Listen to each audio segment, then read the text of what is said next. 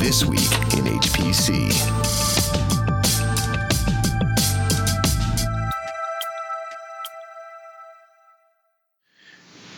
Intel releases new Broadwell Xeon. And AMD offers up new GPU.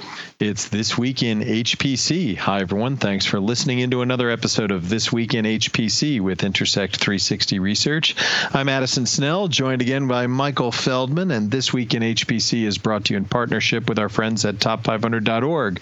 Michael, we got a lot going on this week in HPC on the processor side, including we haven't talked about AMD too much. They've got a new GPU in the game, which is claiming world's fastest single precision GPU performance performance, and we'll get to that second. But first, let's deal with the the gorilla in the market. Intel, which is the dominant market share, is is coming to market with their new Broadwell Xeon processor. Right, the new Xeon uh, E5 2600 V4 version 4 product family. They announced that this week, right before the end of the first quarter of the year, which they'd sort of promised that they'd be announcing it. So they just made it under the wire there, and it's the new the new EP chip, the, their workhorse chip on the Xeon line, and. Uh, it's you know everything it uh, it was cracked up to be. It's got more cores, more more cache memory, um, you know faster faster I/O, more uh, more memory capacity, or more I should say more memory speed to the uh, the, the memory devices. So it's just a faster chip all around. It's got some uh, it's got some demonstrations to back that up. It looks like a nice bump.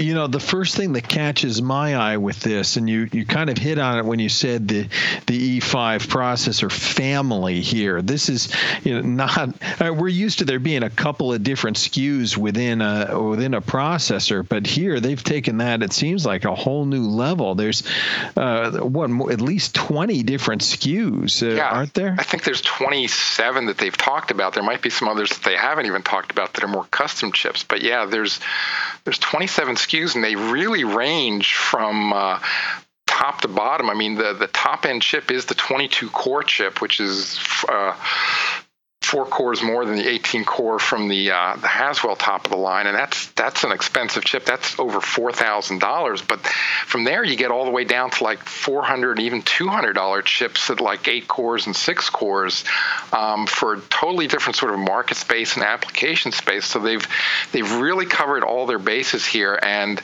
uh, yeah, like you said, I don't think they've ever quite had this range before, at least so early in in the launch. And the, the reason for that, it really seems to be driven by these dynamics that we see in the hyperscale space. Because if there's one word that really dominated Intel's launch of this product, it was cloud. Right. They came out saying this is a product for the cloud market, and that's something that, you know, from a technical perspective, or at least from our seat, from an analyst perspective, you needed to double click on that and say, what do you mean the cloud market specifically here?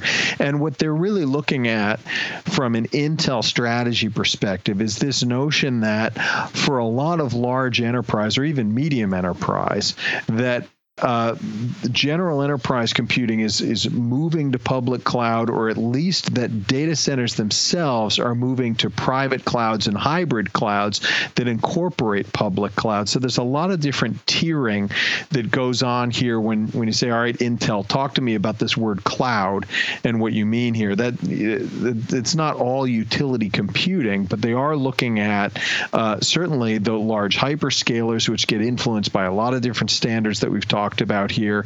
Uh, and then people who are building their own large in house private clouds, people who are building their own large uh, hybrid clouds, all of those are, are part of Intel's target markets. And they, they need these different SKUs if they're going to conform to uh, you know, the different uh, workflows, the different standards that, that span that space.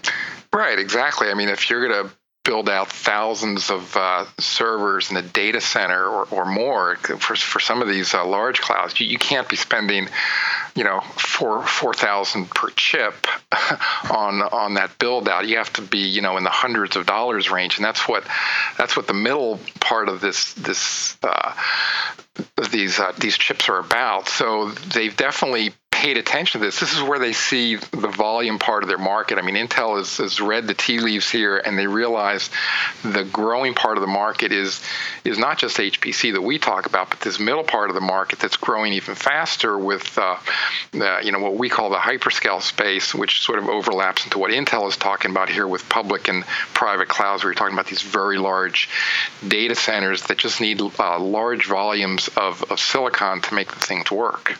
Yeah, and I think that the change in market dynamic and how these things are sold also allows that to happen, where so much of that market is now driven through the ODM space, where the end user is really selecting processor characteristics, server characteristics, and then they get assembled by someone like a Quanta or Wiwynn, right. uh, you know, Jabil or, or, or Supermicro would be a high end provider in this sense, uh, that they can, you know, pick and choose which parts they want for that. It's not like your traditional server OEM where they're necessarily expected to be carrying servers, you know, with motherboards based on all of these components. Yeah, exactly. I mean, that's that's that's what this is all about. Now, we should mention the you know the, the performance bump that everybody's going to get looks like it's you know in the range of 20 to 25 percent, which is which is decent. It cor- corresponds to the the greater number of cores in general, and they basically they've shrunk the uh, the the process technology down to 14 nanometers, which which is a good thing for everybody. Gets more cache, more more cores, and and uh, better power efficiencies. But for HPC, we should mention they've actually done a little better than that because of some features they've actually added. This is basically a shrink, but they've added some features, microarchitectural features as well, and they've been able to at least demonstrate something more like 30 or 35 percent, even up to 47 percent uh, performance increase over the Haswell architecture. So HPC is is looking to profit, you know, kind of handily from this this new release because of some of the some of the new features Intel has put into the chip. Yeah, I think that's extremely relevant, especially because it sets the table for the competitive news we're certain to get next week out of the GPU Technology Conference and the Open Power Summit. We're we're definitely going to be seeing some other architectures that are going to want to put up their own uh, benchmarks and comparisons. But beyond the actual uh, flops to flops, benchmarks to benchmarks, I think the other really piece of relevant information here, the really relevant development for the Broadwell chip, is that it's the first one from Intel that incorporates all of these elements of their scalable system framework uh, design, this SSF. So, you know, it comes with the hooks that you need for OmniPath, their integrated I/O futures. This this is really built for HPC. It's a uh, in a way that it, there's an architecture for a larger uh, scalable solution here. I, I think that's extremely relevant. Yeah, exactly. That is the scalable system framework is something Intel's been talking about a, a lot over the past year or so, and especially for the HPC community that needs the, this uh, sort of scalability features that are going to become even more important as, as the years go go by. So this is sort of the the first uh, chip on that path, and we're going to see obviously follow on. Um, launches that, that fit around that, but yeah, the the new Broadwell Xeon EP chip is is the uh, the foundational chip for that, and uh, yeah, it's it's going to be very important for HPC customers. Well, we'll we'll see. Uh, we'll get a chance to do a little comparison uh, next week, and then of course over the the next quarter as we head into the top 500 list and ISC. Uh, you know, this is this is going to be a lot more than a than a single point release for any of these products. They're going to need to get compared over time, and uh, and that's our job. We do yeah. that. So that, that's fun. Let's go over to the other side of the coin here. Not not with the open power and uh, and Nvidia, but remember AMD? Uh, it was uh, a year ago almost in in May. We were talking about AMD recommitting to the HPC space. Then around the supercomputing timeframe in November, we had a story about them opening up the GPU stack. Now they're coming to market with a new FirePro GPU that they're saying is setting the new standard for single precision performance. Right. This is a, a, very interesting GPU. In fact, I would say this is the most interesting GPU AMD's released uh, in a, in quite a while. Ever, maybe. Yeah, maybe ever. I mean, they were trying to you know sort of go head to head with Nvidia uh, through the years, but they they had sort of an off again, on again uh, focus on it. But this is a very interesting chip in that it, it sort of outpaces all the other GPUs out there in single precision performance. They're looking at uh, a peak of 13.9 teraflops, almost 14 teraflops for 32 bit floating point, yep. and uh, a very fast memory interface. They're going to use their 3D uh, high bandwidth memory on this, uh, and that's uh, an aggregate memory bandwidth of uh, one ter- terabyte per second, and so it's the fastest memory bandwidth and the fastest single bit or single precision floating point performance of any GPU on the market, and they're aiming that at applications that can take advantage of that. Yeah, so let's break down some of those things. First of all, I said, you know, maybe ever most interesting GPU from AMD. You know, of course, when it was ATI, ATI had great GPUs that they were introducing all the time, but we were right. we were comparing those primarily on the basis of graphics performance, and the game has changed since then. Now that they're part of AMD, and we're really thinking about it in terms of a high performance computing product, and uh, it was really refreshing to see HPC get dominant play in a presentation from anybody. And, and AMD was very clear about this being an HPC chip. I think that's smart positioning from them. Yep. You're talking about their their targeting um, uh, uh, these application areas that can benefit from the single precision performance. Obviously, that's got oil and gas is is a big area, probably the largest vertical market where they can hope to get some early uptick. Unfortunately, it's one where the spending is a little bit suppressed right now with right. the low price of oil, but it's nevertheless a, a, larger area. And then it gets into some other fun things like quantum uh, quantum chromodynamics and some other researchy researchy areas. But there, right. there there should be definitely some application play there. Yeah, they also mentioned machine learning, which I think AMD also realizes is is going to be a big growth area. I mean, we saw Nvidia announce their their M series uh, Teslas a while back, and they've AMD has sort of targeted that space here, and they've actually compared uh, with some uh, some of their performance with that. They don't need for machine learning. You don't necessarily need uh, double precision. In fact, you can all the, you can go all the way down to 16-bit floating point, which actually uh, in this in yeah, this half chip, precision. Yeah, half precision, um, and AMD supports that in this chip. So they're going after that market as well, uh, and and this this should you know provide a lot of performance in that area as well because again a lot of teraflops in a very small package here. It's basically i mean in, in this sense it's it's two gpus but basically it's still a, a 300 watt device that you can stick in a in a in a server and just do a whole lot of performance or a whole lot of um, application uh, crunching on it for for whatever you need.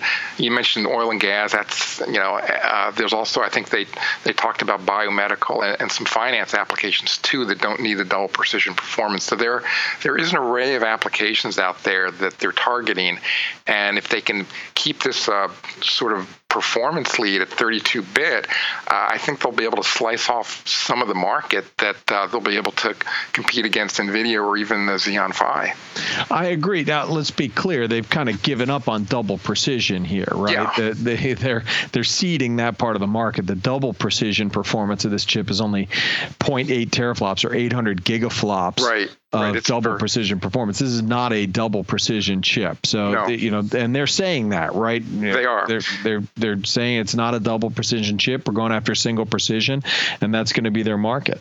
Right. I mean, that 800 uh, gigaflops is basically you know for, for, basically two two ASICs in there. That's almost equivalent to what a Xeon would give you. But they do have their 9100 series of GPUs has two and a two and a half or more teraflops. So you can, if you need double precision, there's sort of another line for that. But this is this uh, this product is specifically for the single precision market, and uh, yeah, it does stand out. Unlike the 9100 series, which don't quite stand out, they're basically on par with with what you can get from NVIDIA or or, or even a Xeon as far as teraflops go.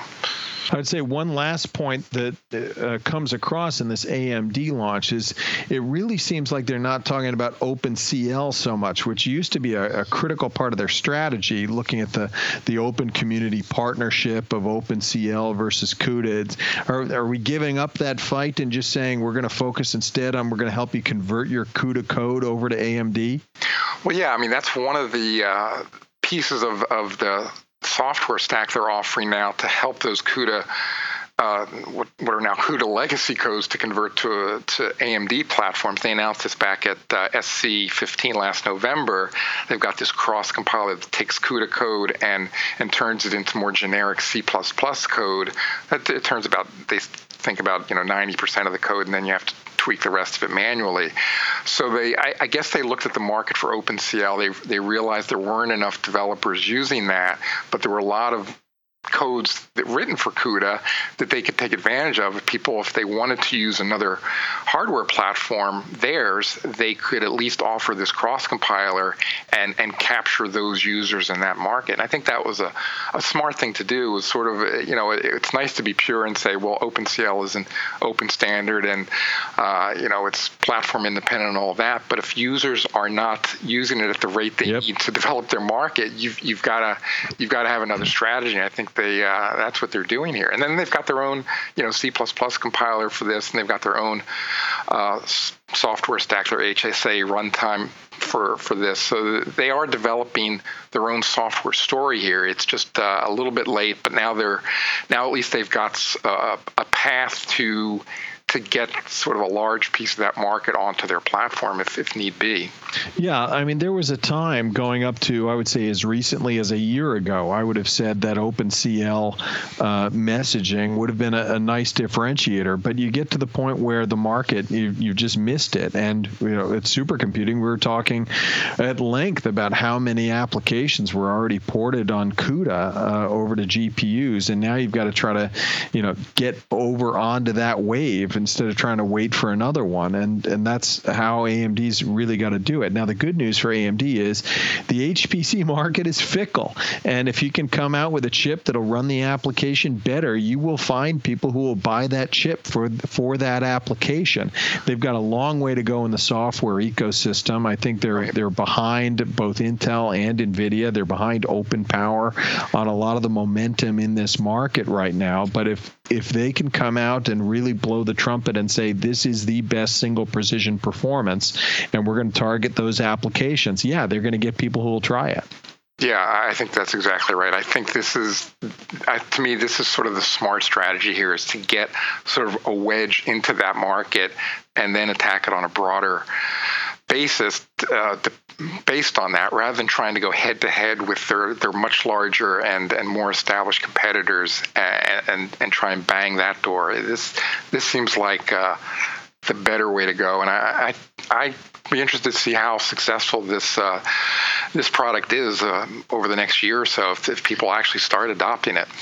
Well, it's been a big week in processors, uh, processing elements this week in HPC. Next week in HPC, I know we're going to have more of the same. GPU Technology Conference is a huge event. Yep. Chris Willard, Laura Segervall will be there all week. I, am definitely going to stop in by the end of it. But, but for the first part of the week, I'm going to check out some other things going on next week in HPC. I'm going to drop in on HPC on Wall Street, BioIT World. I've got a meeting with the United States Council on Competitiveness HPC Advisory Committee.